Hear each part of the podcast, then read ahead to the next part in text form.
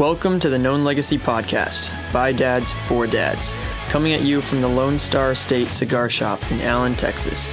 For more info, go to www.knownlegacy.org or look for us on social media under Known Legacy. Now, here's your host, Bill and Travis. Good morning, everybody. Hope you guys are doing well out there. Uh, it is a uh, Cold. cold morning. It is cold morning. I'm from Albany, New York. It's Yes, you not are. cold. That's that's true. Yesterday it was cold, yes, it was cold. seven degrees. Well, Ye- in Texas heat, this is cold. This is like, you know, this is a, a balmy. What is it? Twenty two, maybe. There, wa- there was an ice threat this morning. Yeah. Ten cars are off the road because no one knows how to drive in Dallas, and it's only mainly because they were looking at their phone. Absolutely. That's absolutely. pretty much what it was. So, So, you, you may be uh, hearing a voice that you're not familiar with, and so uh, which is amazing. uh, we have another guest this week, which I'm really Yeah. excited about. We're getting ready for Known Legacy, uh, the conference coming up this weekend, and uh, so we we one of the speakers is uh, here and it's going to share a little bit of his story. So why don't you introduce yourself real quick and uh, give us the details? Well, I'm Duke Hergate, Pastor Duke from uh, church at Newtown Road, in northern suburb of Albany, New York. Halfmoon.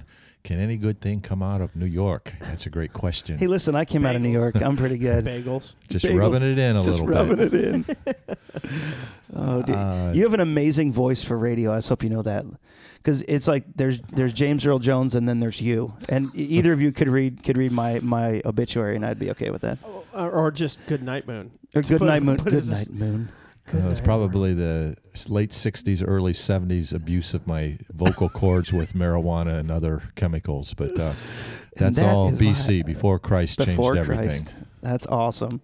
Well, I wanted you to get on because I've got a few heroes. Jesus is my big hero, and you're a very close second. So uh, you and then Joe Russo. Uh, um, so I, I have I have a few heroes, but I, I really wanted everyone to hear your heart about ministry and life, kind of where you came from, how you grew up. Um, I constantly like talk about you. In fact, he's the one who uh, who famed the the quote. Don't let people mess you up about God. Let God straighten you out about people. Love that quote. So that's Good the, job, Duke. That's the one where I keep picking up from. So he is much wiser than he looks. No, I'm just kidding. If you saw a picture of him, you'd realize he looks extremely wise. Like Extremely wise. Like if you're going on the on the mountaintop to to have a moment of just reflection, he'd be sitting up there with Gandalf, just talking. Very true. Well, I didn't kill all the brain cells in 1969, though. I tried, and I tried, and I tried. Well, cool. Share your story a little bit about about who you are and where you're from. Oh my! Immigrant parents from Hungary. Uh, my great grandfather was a moonshiner. He trained his sons to be bootleggers. I like you more and more. Uh, my gr- my father was raised in the liquor business, raised us kids in the liquor business until the drug culture came through, and I jumped into that with both feet. Uh, no uh, known believers in our family, and uh, yet people were praying for us. And Mm. um, Jesus knocked on the door of my uh, hippie heart in uh, 1972, uh, saved me out of the drug culture, and uh, called me to preach. Didn't even know what that meant, and it put on my heart to uh, start a church. I thought it would go, be in England. Uh, God uh, took me to Albany, New York. I, everything I planned on doing, it, it didn't work. It's funny how God makes that happen. You know, the best laid plans by man are often thwarted by Yeah, God. I was going to marry a girl named Jeannie, and God raised the ante and gave me Joellen. And, and every, everything I planned to do didn't happen, but what did happen turned out to be a lot greater than I planned to do. So uh, I'm not complaining. I'm just just trying to stay close to Jesus and enjoy the journey. That's awesome. Well, I'm so glad that you didn't go to England Yes. because, well, first thing, actually, no, your voice would sound amazing with an English accent. So just, but I'm really glad because I, I feel like you have a man crush going on here. I do. I'm just gonna be honest with you. I kind of do. It's I'm a little, I'm a little bit flustered now. No, but, but you, I am a product of your of your ministry. So I'm sorry for everyone out there listening, but I'm a product of your ministry, so it's your fault. But but if you hadn't engaged the heart of the people in your church to then have someone talk to my father, who then therefore led me to the Lord. So I'm glad you didn't go to England. I'm pretty pretty thankful for that. Right Yeah. now. Well, that's the providence of God. Those are the things that He knows and He's going to do. And we just, uh, as we draw close, we serve Him fervently. We look up and there's people in our paths, divine uh, connections. That's Mm. it's o- overwhelming. I didn't understand it as much as a younger man you know, uh, you know, Jesus is with us always, and yet it turns out he really was. Yeah, yeah, yeah, yeah. he wasn't kidding. Yeah. And then uh, you you cross paths with people. You have that sense of destiny that Yeah. this is this is something's happening here beyond what I can see. And then you know you you you look, go down the road 10, 20, 30 years, and then you look back and say, "Oh my goodness, it was it was His hand in that moment, sacred yeah, yeah. moments along the way that probably were way more sacred than what we realized in the moment." So it's a great way to live. Yeah, and I- and I think the the unintended consequence uh, on our side, but definitely on God's side, it's an intended consequences. Once you realize that, the worry thing kind of goes away because the you realize He's doing things so far beyond and so far ahead of you. Yeah. It just the worry stuff just kind of. It, it just it's amazing the freedom that has, and that's something that for me really started kicking in about two years ago when, you know, you just sit back and you're like, God, only God can make this stuff happen, anyways Yeah, yeah. for yeah. all the energy and all of the worry and all the stress I put into X, Y, or Z, or try to make whatever connections. At the end of the day, it's just God and His providence. So yeah, he's not words. waiting for us to figure this out and figure a plan and a strategy. I, I think he's, as I've grown older and I watched his hand moving through the years, I, I think you just need to draw nigh to him and will be a great worshiper and then expect great things from God. And, uh, uh, what he has done has been outside of my my initial planning. I mean, I wanted to start a church that started churches, and that's what happened. That that part did uh, come to fruition, but that part was straight from the Bible. Right. It wasn't some kind of a strategy. I, I, I knew how I was going to win souls. That didn't work. I knew how I was going to plant a church. It didn't work. and yet I look back and he did it. And Yeah. it was it was so evident that it was him. And our little band of uh, early followers, you know, we we kind of did it the old school way, kind of faith missions we used to call it, where you know, God called you to preach, go preach. And so we'd go to a town and just get secular jobs. I drove school bus for a f- few years, worked nights at UPS, and it was just a soul winning opportunity in those places. So our, our problems were our opportunity. Mm-hmm. And uh, uh, we would be up against it uh, financially. How are we going to do this? That we don't have any money to do that. And then those were the times where God stepped up and did things so that those that were kind of banding together with some earthly insecurities, you know, here we are meeting in the basement of a bank. We're not really a real church. And our pastor's an ex hippie and he's only 24 years old. And and yet God showed up and the oh, people Oh, knew it's not it's not us, it's him. And and that's what Moses, I, I call it my debt to my flock. Moses on the mountain told the God, "You- they'll never believe you sent me. God said, oh, yeah. I say, well, what's that in your hand? Right. And uh, God equipped him with signs, miracles, and wonders. And I can't walk on the water and do those kind of signs, but I can be poor and facing uh, some problems and have him provide for me and then declare it from the mountaintop. And so our problems were our opportunities. Yeah. And God is faithful. Mm, our problems are opportunities. I love that. That's another one. It's a Dukeism. It, it is. He's got a lot of Dukeisms. In fact, he's also got amazing stories uh, from his childhood that'll probably get him in trouble on here. But we'll, we'll but I, I love I love his heart. I'm just kidding about that. But I just I, lo- I love his heart for this. And you know I don't know why I keep thinking about this, but I know that that you're kind of uh, you've been in ministry over 40 years. Obviously, you know what, what's a because you started in what what what year? We launched our church in July of 1978, just Okay. finishing up our 41st year here. Because I wasn't even born, and then just to make you feel young. I have And- eternal life, so none of that matters. I know this is the first time we meet forever, which is fantastic. I love that. That's that. You're That is another with me. Dukeism. That's a, that sounds like a Dukeism too. But I guess I, so. I don't know why this is in my heart because I, I'm thinking as though, you know, I know that you've passed on uh, Newtown to to another leader who's incredible. Matt Matt's an incredible guy, um, and and so so but so I guess I feel like I want to ask you this question. What would you say to some church members? Like, you know, I know they have these pastors I talk to that go, on my last day, I'm going to preach this message, you know, like, uh, you know, and, and I was like, I guess I'd be intrigued to know what you would want to share with the average churchgoer who kind of uh, is, is this at church and just sitting there. Like, what would, what would you share them from the pastor to like the leader, you know, to the, to the shepherd kind of question? Does that make sense? No, but I think Duke's going to go for Okay, it. Okay, cool. Uh, come up. I think we're talking about the generational realities of the Church of Jesus. Yeah.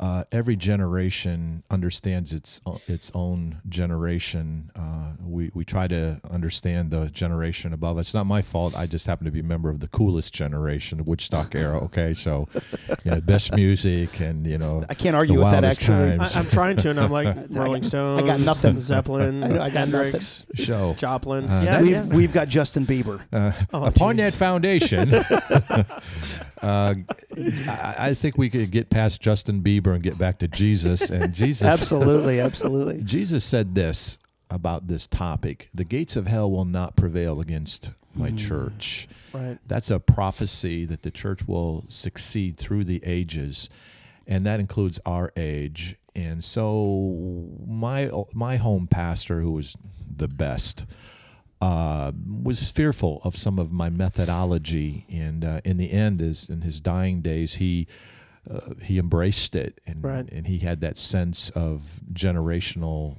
uh, wisdom from God in the moment for this generation of the church. I think that's foundational for what we're talking about here.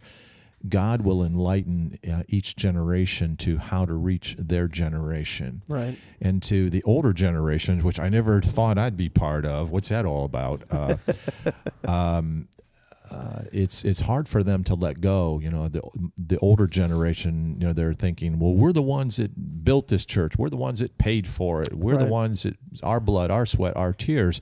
Yet I found, unfortunately, those that are those that have built it are often willing to kilt it. I know that's bad English, but from New York, you know, what are you going It to say? makes sense though. Yeah. For our audience, that makes complete sense. yes, it does. In fact, that's pretty raw. I mean, that, that's pretty uh, mild, right? And I don't think the older generation really wants to kill the church, but they have to have an awareness that uh, healthy things uh, uh, grow and growing things change. Change. Change. And uh, so change is difficult. Transition is difficult for finite man, but it's essential to experience an infinite God. That that that gospel's going to go, and it, always it never changes, and yet it, uh, it it it morphs into the culture, and it's it's the truth that will set that culture free and get it back on its base. So it's it's tough uh, being the older generation uh, watching a younger generation because each generation thinks itself superior, which I've proven today. No argument again. Dang it. Winner, winner, chicken dinner. Yeah, exactly. I can't fight this. So I think it, it, but the answer is always the same. It would just draw nigh to God and in His presence. Hmm. That that stuff fades away. All the silliness goes away, and and we we sense His presence and His holiness and and, and unfeigned love for the brethren. And then it happens, and then those younger men begin to bear fruit, and the older generation sees, wow, it's the same gospel. It's the, the the stage looks different, and the colors are different, the lights are different, Right. and the music is different, but me- the message is the same. And once a, a, an older uh, church member gets that, they can become so valuable for the their final part of the journey, which is what I'll be speaking on uh, this weekend. Yeah, yeah, yeah. I'm excited to hear that. It reminds me of the the story of Jesus when he's he's talking to his followers. He's like, "No one puts new wine into an old wineskin." hmm And then he says, "The old wine is good." You know, it's not like you're making a judgment or Yeah. a value judgment on the old wine when you discover new wine and you put it into new wineskin. I think that's what you're talking about within the church. Wine is still wine; it's still beautiful and delicious, but eventually there needs to be new coverings on the wine Every for the gener- sake of the generations. yeah, every generation of wine uh, needs new wineskins. Right. It's just the way, that's what Jesus said, and I don't, I don't think he was kidding. No, No. not at all. Not at all. So I, I I love where you're going with it, and it makes me think about the impact that the older generation can have. But I'm also finding a divide, and maybe maybe this is it. And I mean, maybe I'm throwing it back beyond World War II. But I remember having this conversation with another pastor about two lenses, and really whether it's the internet or whether it, I'm guess I would say the internet kind of creates a divide where there's this there's an older generation that that keeps saying you know hey they'll figure it out someday kind of they'll go through their own hardships and then there's a younger generation that's saying I don't know where to go but there's there's knowledge abundantly there's all this information I'll even call it everywhere that they can seek it out but but can you maybe give a condemnation not, not a condemnation a uh, uh, I guess I'd say, well, I'm losing my words today. Can you give maybe kind of an encouragement to the older generation about the value of them speaking into the younger generation? Mm. Well, it's our calling. Um, Mm. Scriptures speak explicitly uh, about the older men and women are in His plan to be full of wisdom. But when we are full of uh, holding on to how we did it and the music that we love, and we we fuss, then then we completely uh, break uh, His holy heart. Um, I think it just ultimately has to be an awareness of of, of change to to stay uh, in, embracing the changes. I hear people talk about you know Facebook is such a terrible thing. Well, if you got terrible friends, it is. But if you have good Yeah. friends, it's a wonderful thing. Yeah. Not- there's nothing uh, innately sinful about technology. It can be used for good or evil. So I, I- think uh, it's, I think true worship, staying in the Word of God, being in awe of Him and His glory, and living in, with the expectancy of His soon return, not being angry at how the world is changing uh, Right. as it as we're setting up for Yeah, yeah, the second yeah. advent of Jesus. Just kind of let go and let God enjoy the journey as the darkness encroaches, which we know evil men and seducers will wax worse and worse, deceiving and being deceived. Instead of trying to hold on to how it was, just uh, enter into our moment as bright and shining lights. As, as our light shines in the darkness, it as those days encroach, uh, we have great opportunity to, uh, to to bring Him glory. I think that's a, a you know as you're as you're talking, the thing that keeps coming to my my mind is, um, and I see it in my dad where he he hit a certain age and he felt like he had arrived at the horizon, and now he was just kind of starting to wait for his final breath, Mm. um, and he forgot that he can still be alive even well into his life, and I think that's what you're talking about of of uh, regardless of your age, look to the horizon and see what God is on on is on the march yeah, yeah. doing.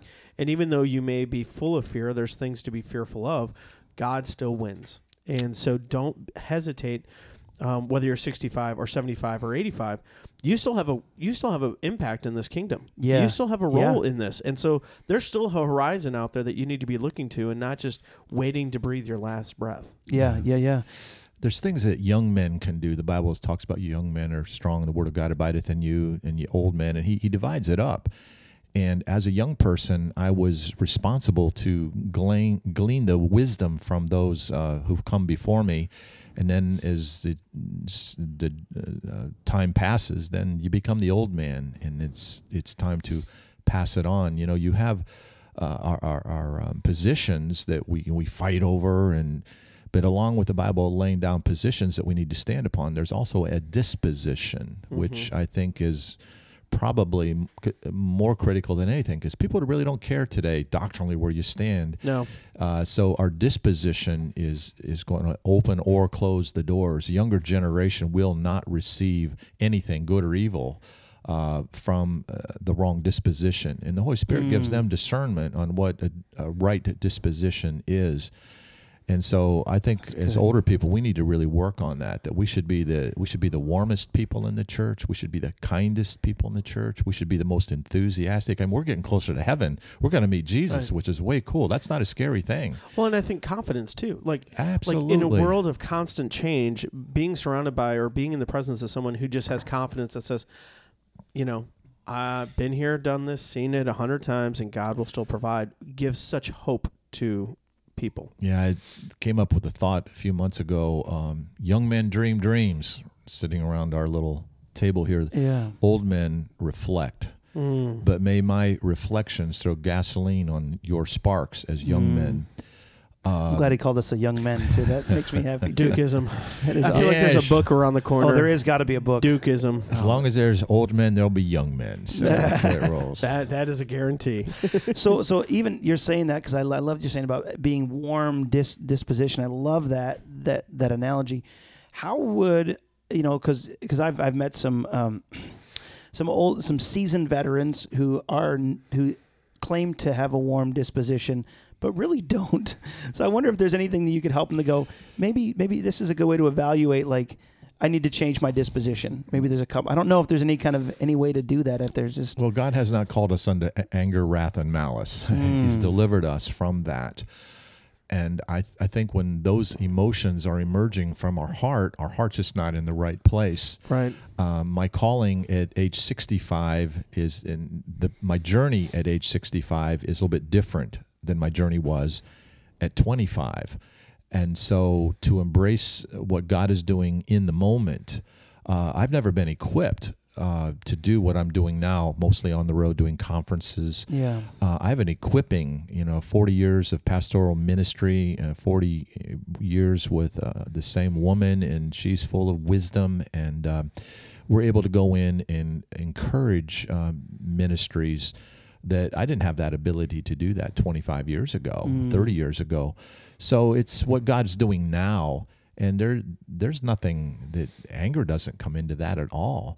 Uh. I need the younger generation to teach me how to reach the younger generation. There's areas I need not go. Um, if if I exalt my own generation, I hope it's always in humor. oh, of course, of course. I mean, we gave you guys twenty two trillion dollars national debt. I mean, yeah, but we broke the Thank dress you. code. Now you could you don't have to wear socks when you go to school now. So we got you all free at school. You're welcome. it's a twenty-two trillion dollar socks. I love it. That's beautiful.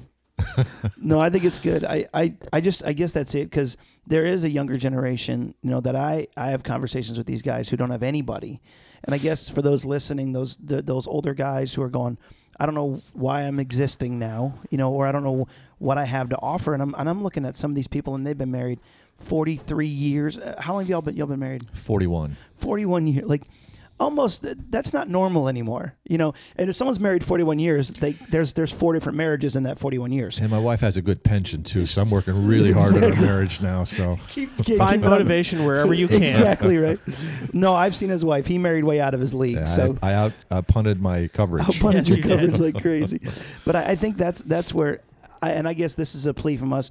We're you know the the younger generation isn't necessarily going to jump up and say, "Hey, we want you to to to to mentor me." There there's the few in those pockets that'll say, "Yeah, I need someone to mentor me," but for the most part, they're waiting to be invited into a conversation. And so I appreciate that because I feel like there's a lot of guys who who are just waiting for someone to come up and see them.